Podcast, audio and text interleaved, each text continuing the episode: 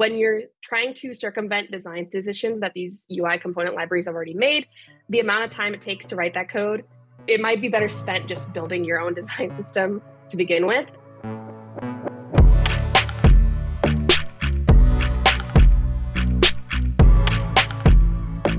Hi, and welcome to PodRocket. I'm Sean, and with me today is Tru Narla, software engineer at Discord, Twitch partner, and recently gave a talk at Next.js Conf, which we'll be talking about today, building a design system in Next.js with Tailwind. Welcome to the podcast, Tru.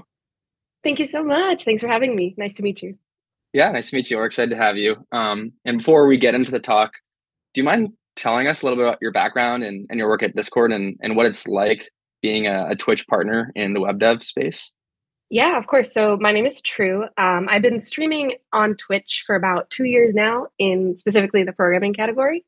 Um, and it's been really fun. We grew from, we used to be in this thing called science and technology, and then we have our game and software development uh, category now. So it's been really awesome. It, the category's also grown a lot. Like when I first started, I was like around five average viewers, and now it's like around 200 to 300. And so, yeah, the whole category has grown too the um, the levels at which people are programming. So there's beginners learning how to code. There's advanced people that know TypeScript really well, teaching others. So it's it's been really fun. And yeah, and, Discord, I've been at Discord for about I think three and a half months now, and it's been awesome.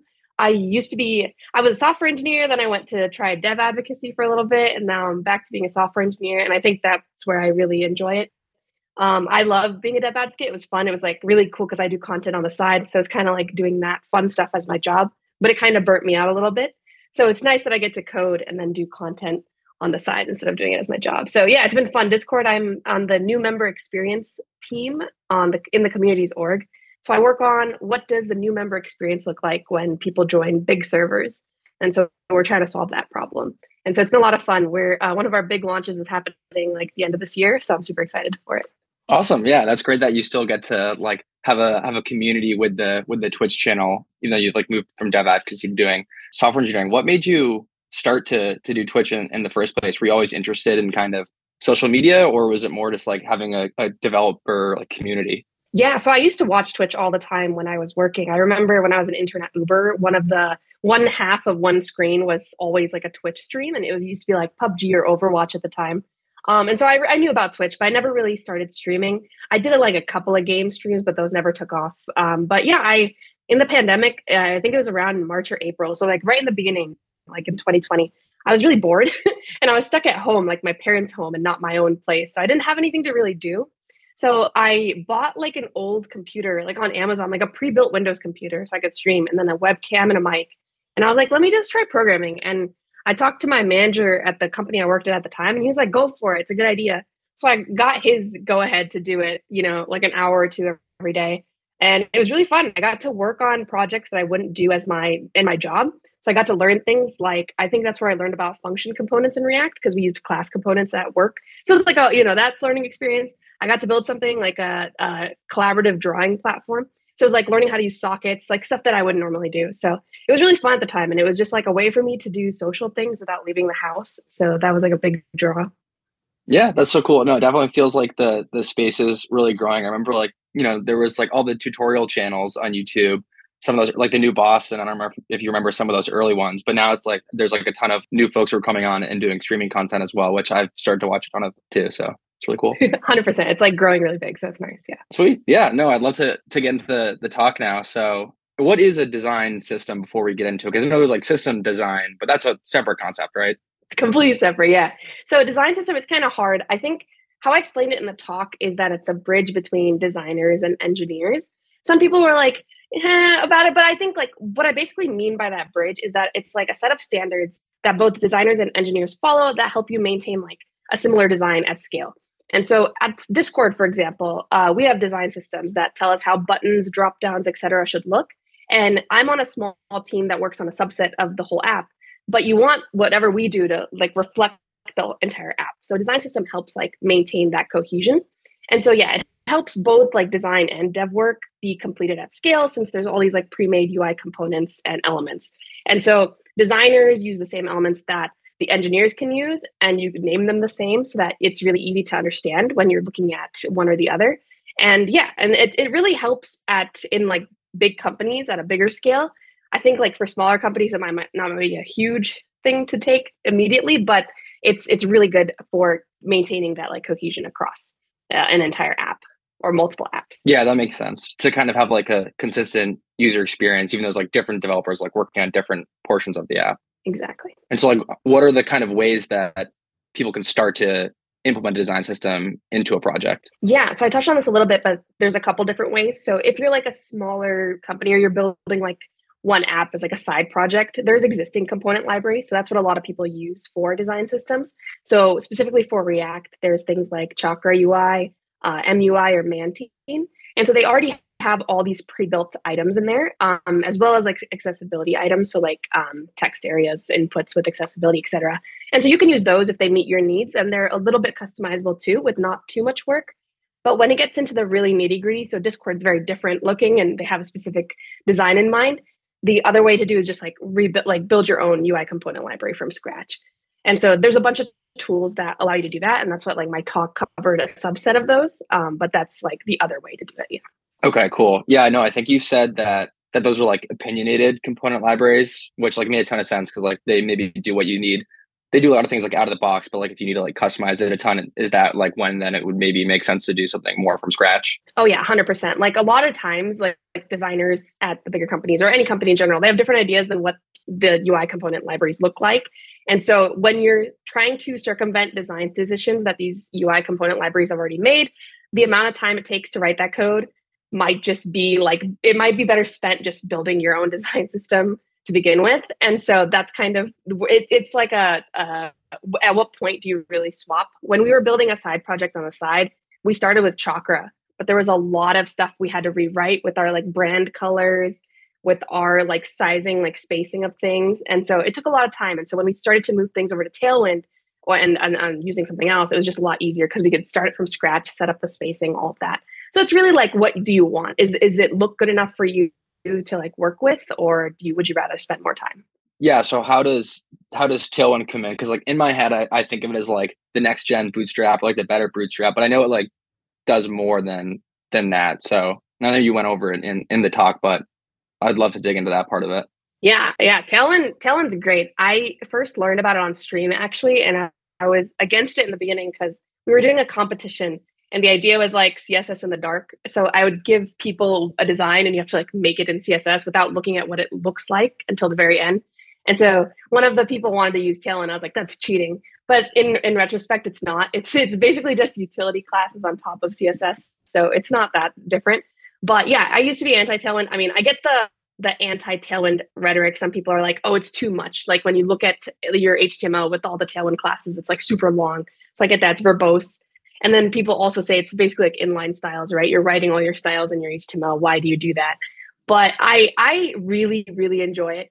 I mean, I used to use styled components. That's what I did at work before I learned about Tailwind. And I, the, the the idea, the the anti Tailwind people, the idea that they have is they want the separation of concerns. So you want your HTML to be all the content that you show, and then the CSS file is all the styling.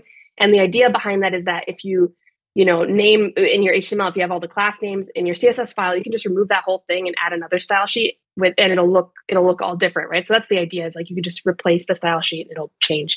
But I don't know, Adam Wathan, I, I remember Wathan, Wathan, the creator of Tailwind, he has a really good blog post on like how he started to approach thinking about this problem and the steps that he took to kind of get to where Tailwind is.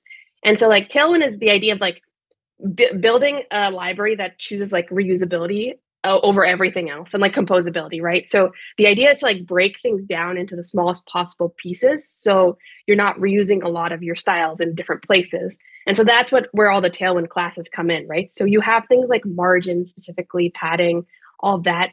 And so it keeps it like a lot simpler and easier to like change up designs. And and because Tailwind comes with a config file, a lot of these base cases, so you have like an, a margin could be M2, you could change what two really means. So I think it's four picks per like every one. So you could change what that is. And so it's super configurable. And since you can do that in one config file, wherever you use Tailwind across your project, it'll stay consistent. And so that's super useful and super cool about it. But yeah, I mean, Tailwind's been great. I, I write CSS so much faster now. It's so nice to not change context, like switch between styles and the code constantly. Because at Discord, that's how we do it. So I have to set a style name and then change it in another file. And it's just, it's kind of hard going back and forth. So I really, I really enjoy Tailwind. I'm like really, really pro Tailwind, but yeah. That makes sense. And just going back to the what you said at the beginning, the CSS and the dark thing, that is such a good idea. I just wanted to say that sounds so fun. It was like CSS 101, like, you know, five or so years ago, is like that you separate like your style sheets or a, new, a different file from the HTML or otherwise it gets like too jumbled. But um, I mean, I guess it, it makes sense from like uh, the composability perspective. Like if you want to have a theme that you can easily switch out, it's hard to do that if like you just have like a CSS file and you need to rewrite it in a different way. But so are there like JavaScript libraries that help us with doing some of that CSS in in JS? Because we so we you mentioned style components, we use that at, at LogRocket, but I thought that was really interesting uh, using that for the first time. Like, wait, the CSS is in the JavaScript. That's crazy. So, like, what are the what are the some of the tools that JavaScript offers to to help us with CSS? Yeah, there's um some that I've heard. I haven't used them too much. So there's um Stitches, which I think uh, a, some similar tool CVA is kind of based off of, which is basically CSS in TS. So you can write, you can basically write like given these props, these are the CSS styles that you're going to apply to these components. Um, I think there's also like vanilla extract, but I haven't worked with it too much, so I can't talk too much about it. But yeah. And you mentioned uh, maybe this is like not a, a, JavaScript thing, but you mentioned CLSX. I haven't used that one before. What what kind of features does that one have? Yeah, so CLSX is very similar to the class names package also in npm, but I think CLS, CLSX is a little bit faster and smaller. Not too sure. I think it is. Um, so the general idea is that it allows you to conditionally apply classes or in general just like construct strings that you can pass into your class name. So um, so let's say you have a button component and it takes in a prop like variant and the variant is either like a primary or secondary.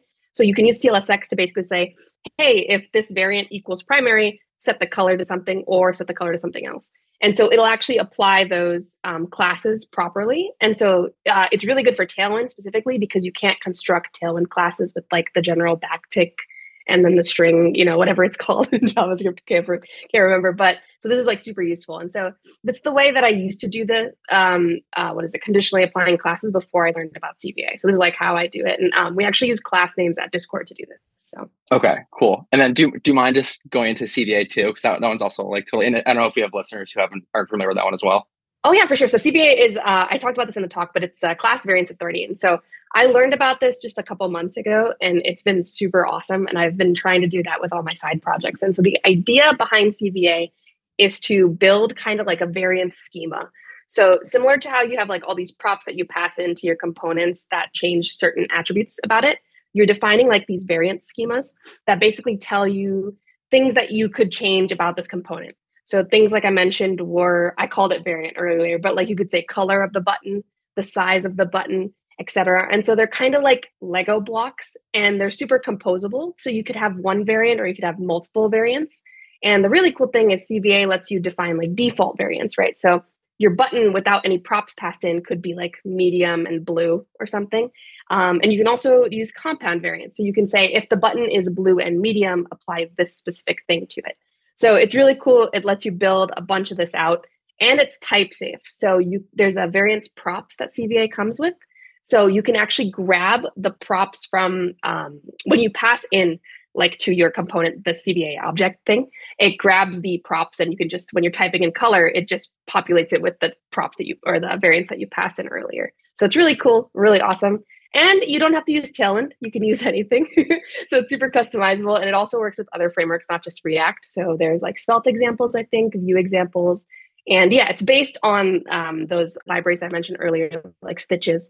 Um, but CVA is more like, instead of being CSS in TS, it's more like you can uh, define class names in TS. And so it's like if Stitches was classes versus being uh, CSS that you pass in. It sounds like it kind of like helps you maybe like dynamically apply like different css styles like without being like super verbose. Yes. And my next you you mentioned that it integrates with tailwind. That was gonna be my my next question. So like does it work with like your integrate with like your tailwind theme? Or like how does how do those two kind of like operate together yeah so you basically pass in class names to cva so whatever you can if you want to define a custom brand color for example in your tailwind config it'll just be able to use that so you could just set like if your uh, base variant or whatever of your button, you you can just set like brand color 600 or something. You know, it works with Tailwind. Whatever you set configure Tailwind to, it works. The other option is because it just uses class names, you can use things like CSS modules or something else where you can define your styles in another CSS file and it'll just grab those. Cool. And then yeah, you showed that like the variant thing hooks in really nicely into to Storybook. I thought that was awesome because like if you have like all these different styles that you can apply to the CSS to like see them in actions, like how um yeah, how could how could like Storybook help with like your, you know, uh development, like designing a design system? Yeah, 100%. So Storybook's great. So, one thing that I've been running into at work is I work on a specific part of the Discord app that isn't like linkable. So, when I'm trying to test design changes, if the app ever refreshes, I have to like go and click back into this thing and like have it open up and then test it. So, Storybook, instead of having to run your app, you can just run Storybook and pass in like a bunch of different, I think they're called stories, and you can basically mock your components, UI components out. And the really cool thing is, with all the variants that you can define for any component, you can just create all of that set of it. So you can see the full set of the components, like every st- different style, every different combination of things, you can see it all in Storybook. And I think that's awesome. And it makes it super easy to test. And so, like I said, you can um, define, like in your storybook, when you're defining stories, if there's, you can define like buttons or a drop down for all the colors. So you can like quickly toggle which one you want to see. Um, you can pass in mock data if there's components that take in mock data, like a drop down list or something. You can pass in what you want those items to look like, etc. And so, yeah, I think it's super useful and it's a really great tool for this. I think it's built specifically for like kind of developing design systems. Um, and yeah, I mean, it's it's super easy to test all the different states and the props that you could pass into components. So yeah, I love it. Yeah, no, I'm a I'm a huge fan of, of, Storybook too. My my favorite part is like if you're working on a front end piece of something and there's a back end piece. For me, the back end isn't ready. Like you don't have to like you're saying like boot up your app and like get to wherever that lives in the app. You can just like see it like separate from the the rest of everything. So like super useful for like developing the front end part separately. Exactly. Yeah. And if you have something that triggers on like a very complicated user action, you don't need to do that. You could just pass that it's showing or something versus having to do all that. Yeah. No, yeah. It seems like there's like a lot of it seems like the space is is really growing in terms of like the tools that developers have access to now for like making these design systems i'm just curious like since you you've used a bunch of them like do you have any opinions or like ideas like where the stuff is going in the future yeah this is a hard it's a hard question because it's like it's you have to imagine what could be but i think there's a lot of kind of mundane tasks that are involved in creating a design system. And so maybe there's like a lot of manual work that goes into it, right? And maintaining one as well, like creating and then maintaining.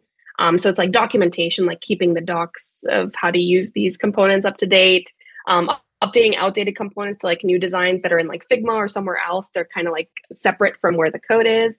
And so maybe like something, some tools that automate some of this that could make it a lot easier to maintain design systems.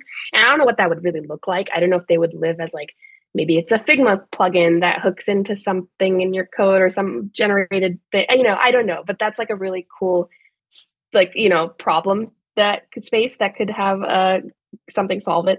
I don't know what the term is. Yeah, no, I'm w- I'm with you. It feels like that handoff from like Figma to then incorporating into the code isn't totally like smooth because then it's like that translation of how do these like colors in Figma and, and whatnot then like translate into our design system. Hundred percent. And then and on that note too, just like the handoff, there's like how do designers and developers like work together and like suggesting new components how do we update designs like how do how can developers like give feedback to designers in an easy way and like without causing friction or you know, making it really easy instead of having to learn a tool like Figma. And I don't know, it's just there's like a lot of disconnect between the two. And so I know a lot of times when we make designs, um, when we work with our designer on our team, he has a lot of feedback on like things could be moved, like very pixel pushing moving things. So it's like, is there a way to kind of like not have that, make it a little bit easier? But yeah, I don't know. There's there's a lot here. yeah, no, for sure. Yeah, maybe one day it'll be like you design something in Figma and then it like spits out all of the code that you need. So I think a lot of people are trying to work on that. It's just hard because there's so many different frameworks and options for people to do. So it's like, wh- how what does it spit out? You know, how how much can you have it spit out? So yeah. Yeah, like does it spit out a React styled component or like Vue code? Yeah, I, it makes sense that there's a lot of companies or the music startups trying to solve that. Yeah. Yeah, awesome. No, we really appreciate uh, having you on today. And for our listeners, um, where can they find you online? You said you did Twitch streaming. Yeah, so I stream. Uh, my name is uh, Mewtru, so M E W T R U on everything except uh, Twitter, I think, where it's Tru Narla. But yeah, I stream on Twitch. Um, I haven't done in a while, but I will. a lot, a lot of work and busyness coming up. But I also make content on TikTok, YouTube, Instagram, so you could check that out too. But yeah, thank you so much for having me. It was so fun to talk to you. Yeah, is Mewtru like a play off of Mewtwo the Pokemon? Oh my god! So I used to be called not true because my name is like a boolean, you know, just like a funny joke. But I was like, it doesn't roll off the tongue. So I took a week and I was like, I have to come up with a name that'll work on everything. And so yes, Mewtru was like a kind of a spin on the Pokemon but it was also the easiest thing to say and it felt really i don't know it was short and sweet so i really liked it yeah no i love it yeah no thanks again for coming on and uh, for our listeners um, check her out on twitch at Mewtru